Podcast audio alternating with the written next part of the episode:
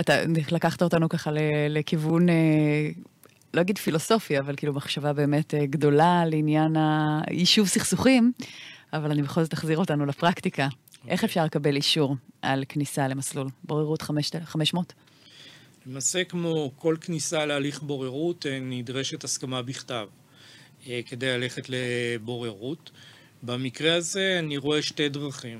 אפשרות אחת, שאני בהחלט הייתי רואה אותה מתבקשת, היא אפשרות של כינוס ישיבת מטרה, שבה אני יכול לבדוק עם הצדדים את ההתאמה של המאפיינים של התיק שלהם לבורות 500, או לחילופין להליך בוררות או הליך יישוב סכסוכים אחר.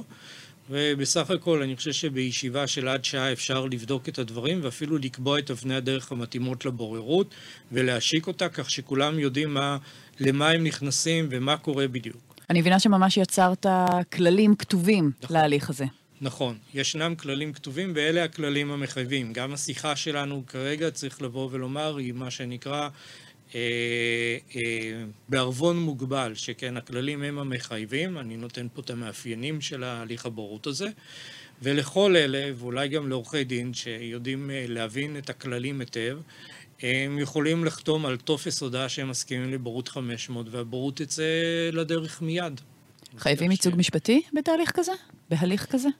היא כמו בכל הליך משפטי בבית משפט בו לא נדרש ייצוג משפטי, לא, בחוק, החוק לא מחייב צדדים לקחת עורכי דין, ברור שגם בבורות 500 לא נדרש ייצוג משפטי. כמשפטן אני תמיד ממליץ להסתייע בעורכי דין, בין אם זה מאחורי הקלעים או, או בפני הקלעים, אה, אבל הדבר הזה לא מחויב במציאות, תלוי אה, באיך שהצדדים רוצים. Uh-huh. מבחינתי זה מומלץ.